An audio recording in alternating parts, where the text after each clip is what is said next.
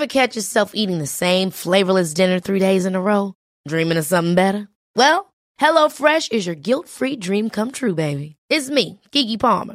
Let's wake up those taste buds with hot, juicy pecan-crusted chicken or garlic butter shrimp scampi. Mm. Hello Fresh. Stop dreaming of all the delicious possibilities and dig in at HelloFresh.com. Let's get this dinner party started. Everyone knows therapy is great for solving problems, but getting therapy has its own problems too, like finding the right therapist, fitting into their schedule, and of course, the cost. Well, BetterHelp can solve those problems. It's totally online and built around your schedule. It's surprisingly affordable too. Connect with a credentialed therapist by phone, video, or online chat, all from the comfort of your home. Visit betterhelp.com to learn more and save 10% on your first month. That's BetterHelp H E L P. Ryan Reynolds here from Mint Mobile. With the price of just about everything going up during inflation, we thought we'd bring our prices down. So to help us, we brought in a reverse auctioneer, which is apparently a thing. Mint Mobile unlimited premium wireless. Ready to get 30, 30, bit to get 30, bit to get 20, 20, 20, bit to get 20, 20, bit to get 15, 15, 15, 15 just 15 bucks a month. So, Give it a try at mintmobile.com slash switch.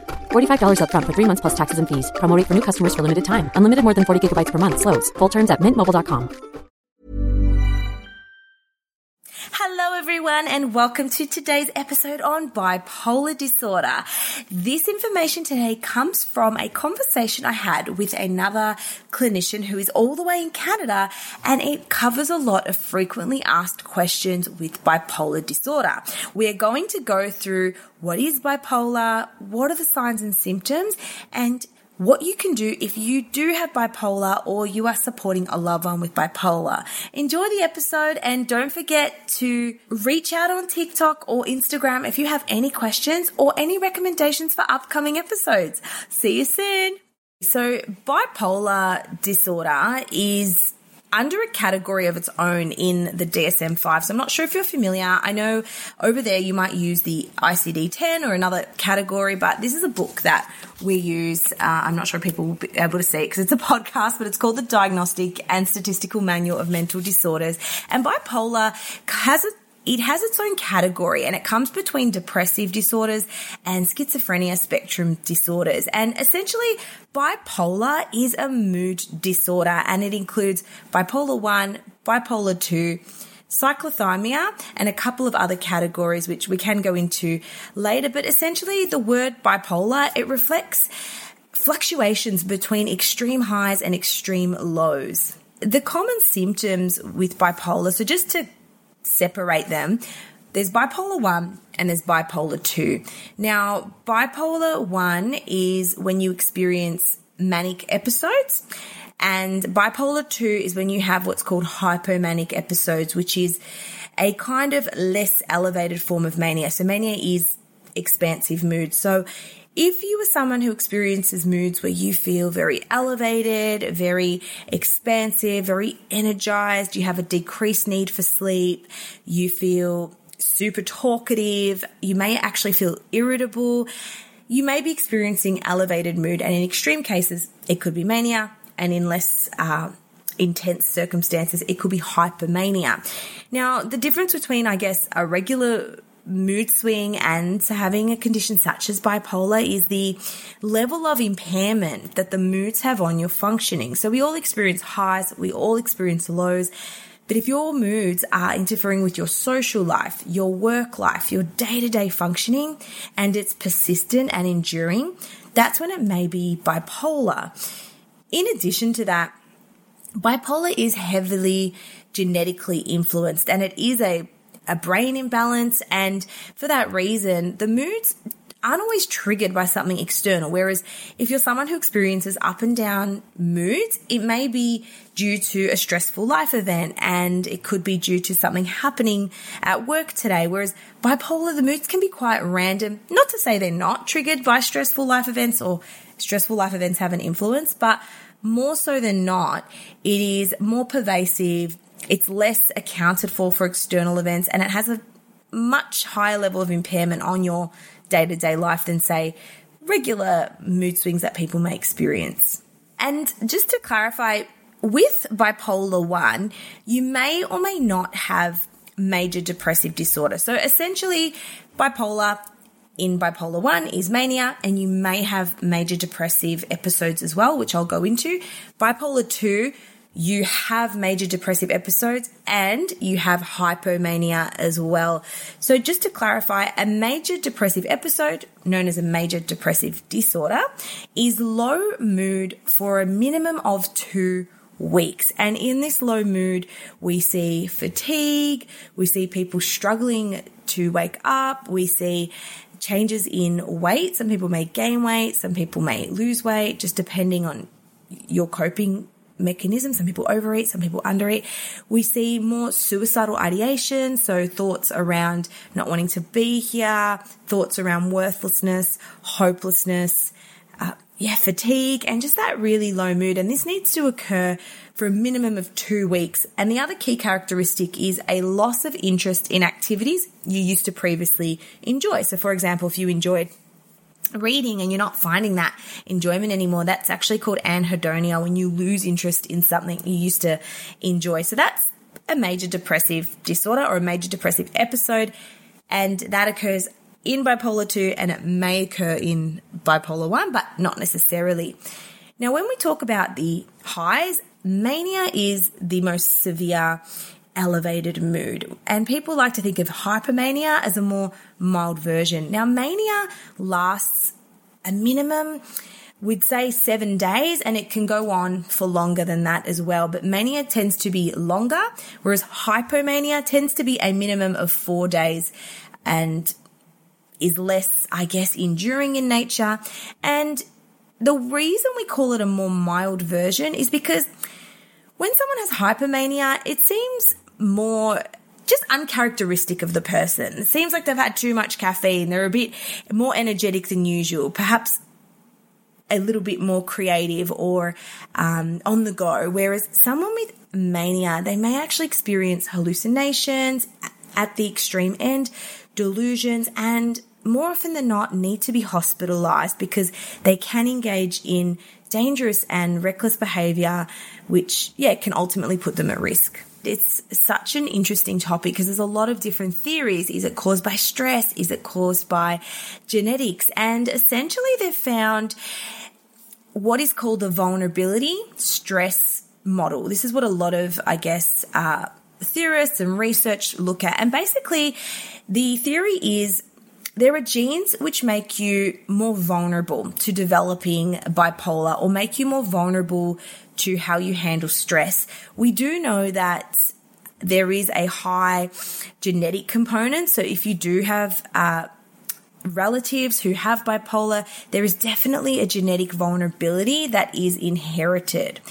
And then we have the kind of more brain biology and you may have a predisposition to have some abnormal functioning of your brain circuits, your dopamine, your serotonin is a little bit, um, I guess, different to someone without bipolar.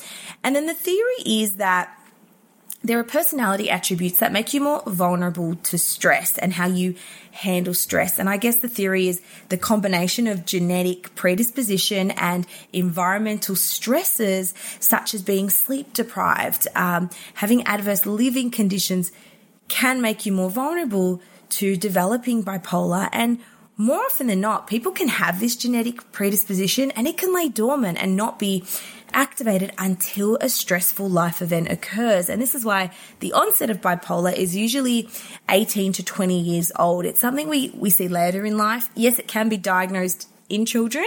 However, we see bipolar 1 and 2 confirmed in people's uh, later teenage years. And one important thing I will say is people usually get a diagnosis eight to 10 years after their first episode. So it, it does get, it gets very misdiagnosed and missed quite frequently. The reason bipolar usually gets missed or misdiagnosed is because people typically present to therapy in the depressed phase. When when people are experiencing hypermania, they're feeling quite good. They're more productive. They don't need to sleep. They're quite uh, energetic. So they're not likely to present to therapy and say, Hey, I feel really good. What is happening here? That's in hypermania. So when people come to therapy, they are usually in the depressive episode or they're in major depressive disorder. And major depressive disorder, it is a diagnosis in itself. You know, it's low mood for a minimum of two weeks. So when someone goes to therapy in this depressive mood, they're likely to be given a diagnosis of depression. And whilst that is true, a lot of clinicians perhaps will overlook screening for mania or hypermanic symptoms. And sometimes people can have hypermanic symptoms and not even be aware that it is hypermania because I think, you know, we all have a lot of caffeine and we all have different situations where we feel more energetic. But I guess what leads people to recognize that hey, I don't think this is just depression, is when they're put on antidepressants, they get worse. And that's a key indicator of bipolar. If you try to medicate bipolar with antidepressants alone, it leads to cycling. So the person's mood is actually going to get worse. And I think it's very individual as well because everyone responds to medication differently. But I think if you've been having your medication for a few weeks, and yes, antidepressants can take quite a while to work, but if you are feeling worse, more suicidal thoughts, your mood is getting more, I guess, severe, you're getting more depressed, that's when I guess you really want to speak to a psychiatrist or a doctor about the medication and the possibility of considering is this the right diagnosis for me? Because generally, with antidepressants, they can take time to adjust, but we don't see people getting severely worse, essentially, but everyone is different.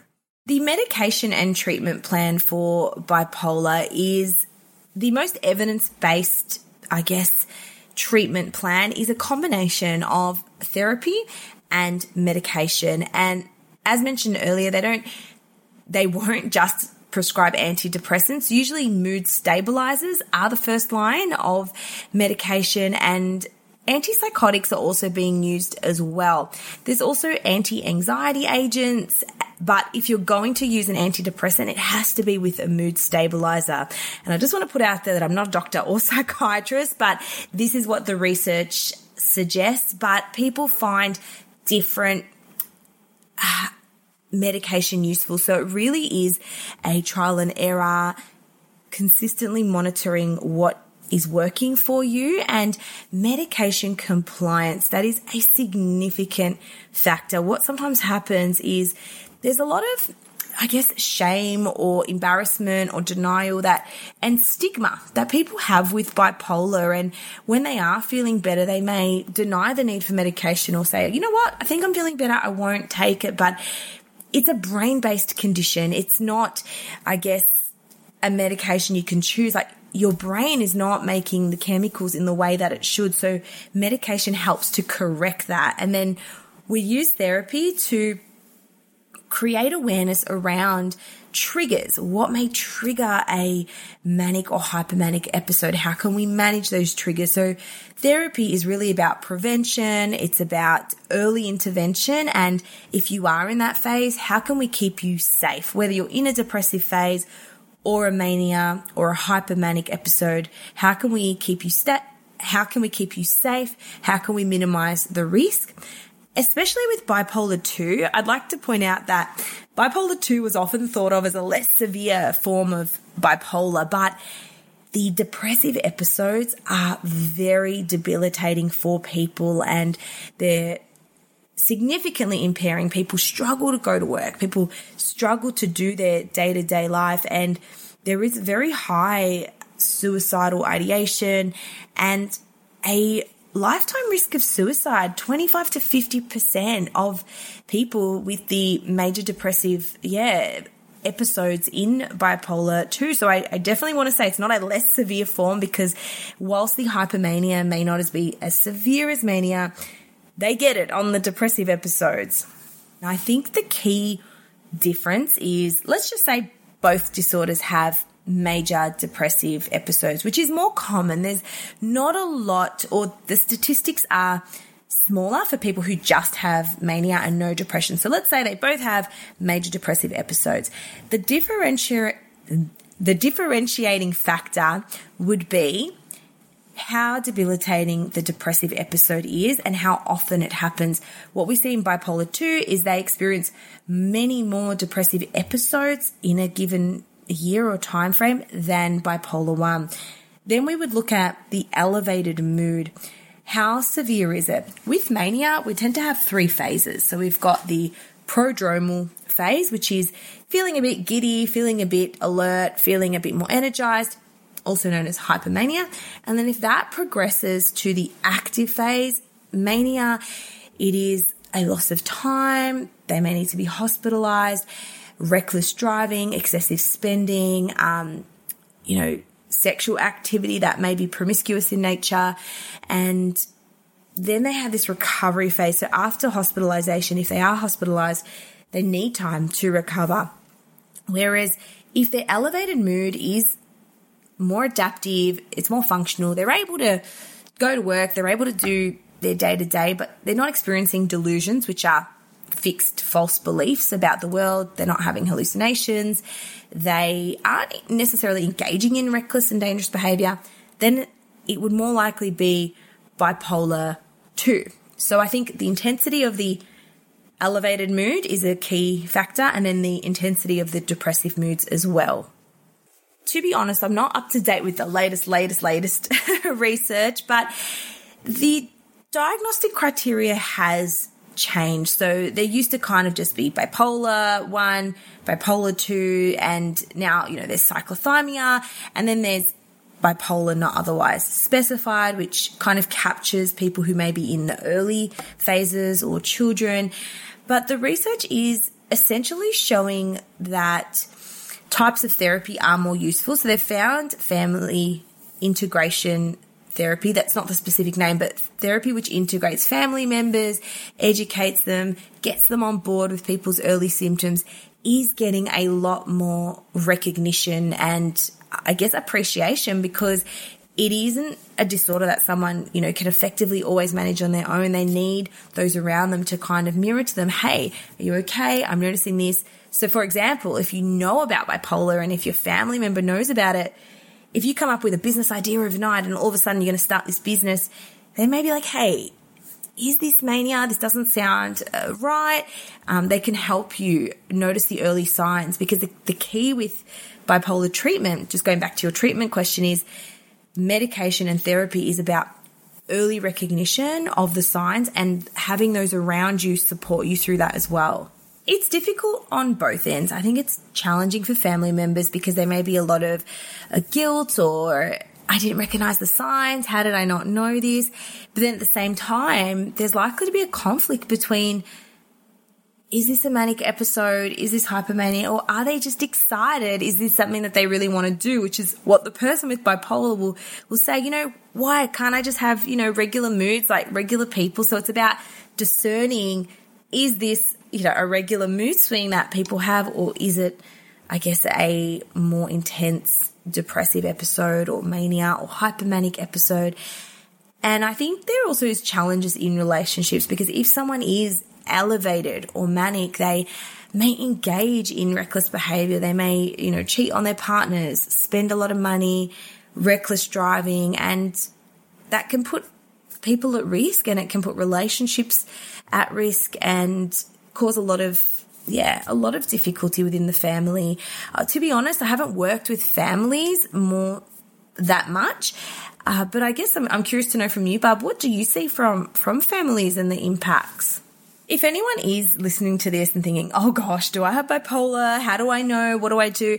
The best thing you can, the best thing you can start to do is track your mood. And this is something we do in therapy as well. It's called a mood chart and tracking your moods because a lot of people come to me and say, how do I know if it's it's this? How do I know if it's borderline? How do I know if it's bipolar? And the first recommendation will be track your mood. So at least when you go to a psychologist or you go to a doctor, that's the first thing they're going to ask you to do, but at least you go in there with some data. So if you're in your early stages, you're considering whether this might be a diagnosis, start to track your mood. So how you're feeling when you're feeling expansive, you can rate it on a scale of one to 10, but that's the first, I guess, recommendation or suggestion if you are listening to this But general, I guess, question, um, sort of to go into your next part of the question, this might tie in with what therapy would look like.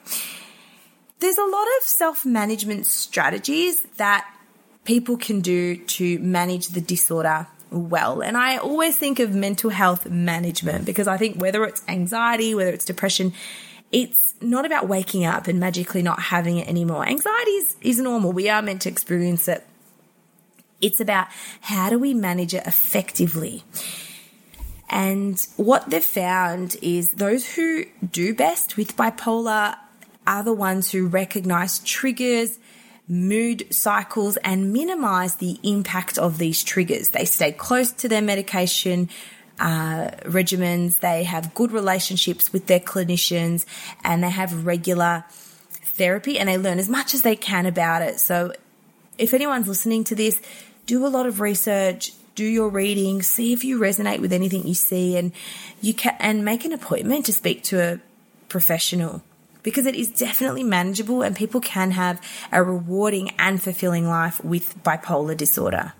There is a great book. It's called this is an audiobook. I'm a massive fan of audiobooks because I just find I struggle to listen to uh, sorry, I struggle to sit down and concentrate on a book. So there's a great audiobook called The Bipolar Disorder Survival Guide, What You and Your Family Need to Know. And it's by David J. Miklowitz. And it has some great resources in there and we can link it to the show notes if you like. But there's a lot of people on social media as well on TikTok. They're talking about it. And I think TikTok is great for social. Uh, TikTok is great for mental health awareness, but I wouldn't say you know don't self-diagnose from TikTok, but it can be useful to hear other people's stories about it. Talking about it with others allows others to recognize warning signs and intervene and help people with bipolar. So I think it can be really effective letting people around you know perhaps a workplace or and that's that's a tricky one as well because you know a lot of workplaces are open to mental health and willing yet other people feel their workplace may not be so supportive but yes if you can speak to others around you because treatment is psychosocial it does include the psychology the medication the social it can help people a lot manage the condition. And I just want to point out as well that women need to be recognized independently of men as well because there are a lot of implications. So, for example, women need to monitor their moods, especially around their cycle, because there is another disorder called premenstrual dysphoric disorder, which can look like bipolar. And also, women need to be mindful around medication during pregnancies because there are adverse side effects of medication and some need to be monitored very carefully around that pregnancy period or postpartum or menopause. So I do want to let women know that it is important to be mindful of these other factors, hormonal imbalances as well when it comes to bipolar disorder. Some self-management strategies that you can use if you are struggling with bipolar include your sleep and wake cycles are super important. Trying to have a routine with your sleep because they've found risk factors to a, a manic episode include sleep deprivation, stress, drug and alcohol use. And if you can manage those three things, then you're less likely to have an episode. So having enough sleep, waking up at the same time if you can, trying to incorporate a healthy diet, a balanced diet as well. We want people to have consistency with medication if they are on medication, regular therapy as well, talking about what's going on, and all the other factors exercise, breathing, trying to regulate your nervous system, and I guess just taking an approach that you're learning about yourself and you are unique and this is your journey. So treating your condition from a place of curiosity and kindness, learning about yourself, you know, you are a person who has this condition. You are not the condition essentially. The type of therapy for bipolar may vary because essentially cognitive behavior therapy is great because what it can do is a lot of cognitive restructuring. So when we want to do therapy is in the depressive phase of treatment. Because if someone comes to therapy and they're manic or hypomanic, they're probably not going to take a lot in. So you want to intervene in the depressive episodes. And depression, we know, responds really well to cognitive behavioral therapy in most cases. So, for those who don't know, cognitive behavioral therapy is the theory that your thoughts control how you feel. So, if we can control and manage our thoughts, we can essentially control how we feel. And when we control how we feel, we can then control our behavior and actions. However, people with bipolar may have comorbidities. They may have a comorbid traumatic disorder such as PTSD. They may have a comorbid ADHD. They've found that 60 to 70% of people with bipolar also have ADHD, which is a uh, neurodevelopmental disorder, which requires a whole different uh, type of, of therapy and m- medication. So the point is, depending on your unique circumstances, that will depend on your therapy. If you have gone through trauma, I definitely recommend seeing a therapist who has a trauma informed approach or experience in working with bipolar, or if it is trauma, EMDR, which is eye movement desensitization and reprocessing. So, which therapy is for you? I guess it depends on whether you have comorbid conditions. Comorbidity means more than one disorder occurring at the same time. And finding someone who, I guess, we're not allowed to say the word specializes in psychology unless you've done a, you know, specific training, but finds find a therapist who has experience in that area, I think is a really fantastic start because not therapy is not a one size fits all the important thing to know is regardless of what you're going through, whether it's bipolar disorder or a different mental health condition, is that it's okay. It doesn't mean that you're any less than or you're incompetent. Of course, life is going to be challenging, but I do want people to know that they can live a fulfilling and enjoyable life, but it does take time to find that right strategy or that right therapist. So don't give up have faith that you can get through it and you can manage it effectively because there are many people and many artists, especially, you know, Ernest Hemingway, Vincent van Gogh, who have had bipolar. And I think, yeah, it does have, you know, it, it's out there and not to be ashamed of it if you do have it or you're experiencing it. For anyone listening, you can find me on social media. My name is Mind for the Mind Food Steph. So Mind Food Steph, and that is on Instagram, TikTok as well. TikTok is very psychology related. I do a lot of videos there. So come on over, ask a question, say hi, and I would love to connect uh, with you all. So see you soon. Bye.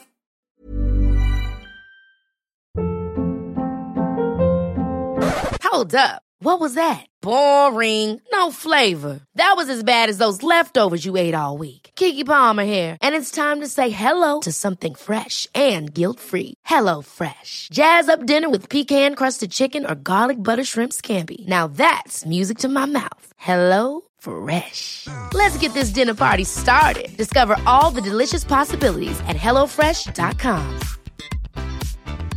Mom deserves the best, and there's no better place to shop for Mother's Day than Whole Foods Market. They're your destination for unbeatable savings, from premium gifts to show-stopping flowers and irresistible desserts. Start by saving 33% with Prime on all body care and candles. Then get a 15-stem bunch of tulips for just $9.99 each with Prime. Round out Mom's menu with festive rosé, irresistible berry chantilly cake, and more special treats. Come celebrate Mother's Day at Whole Foods Market.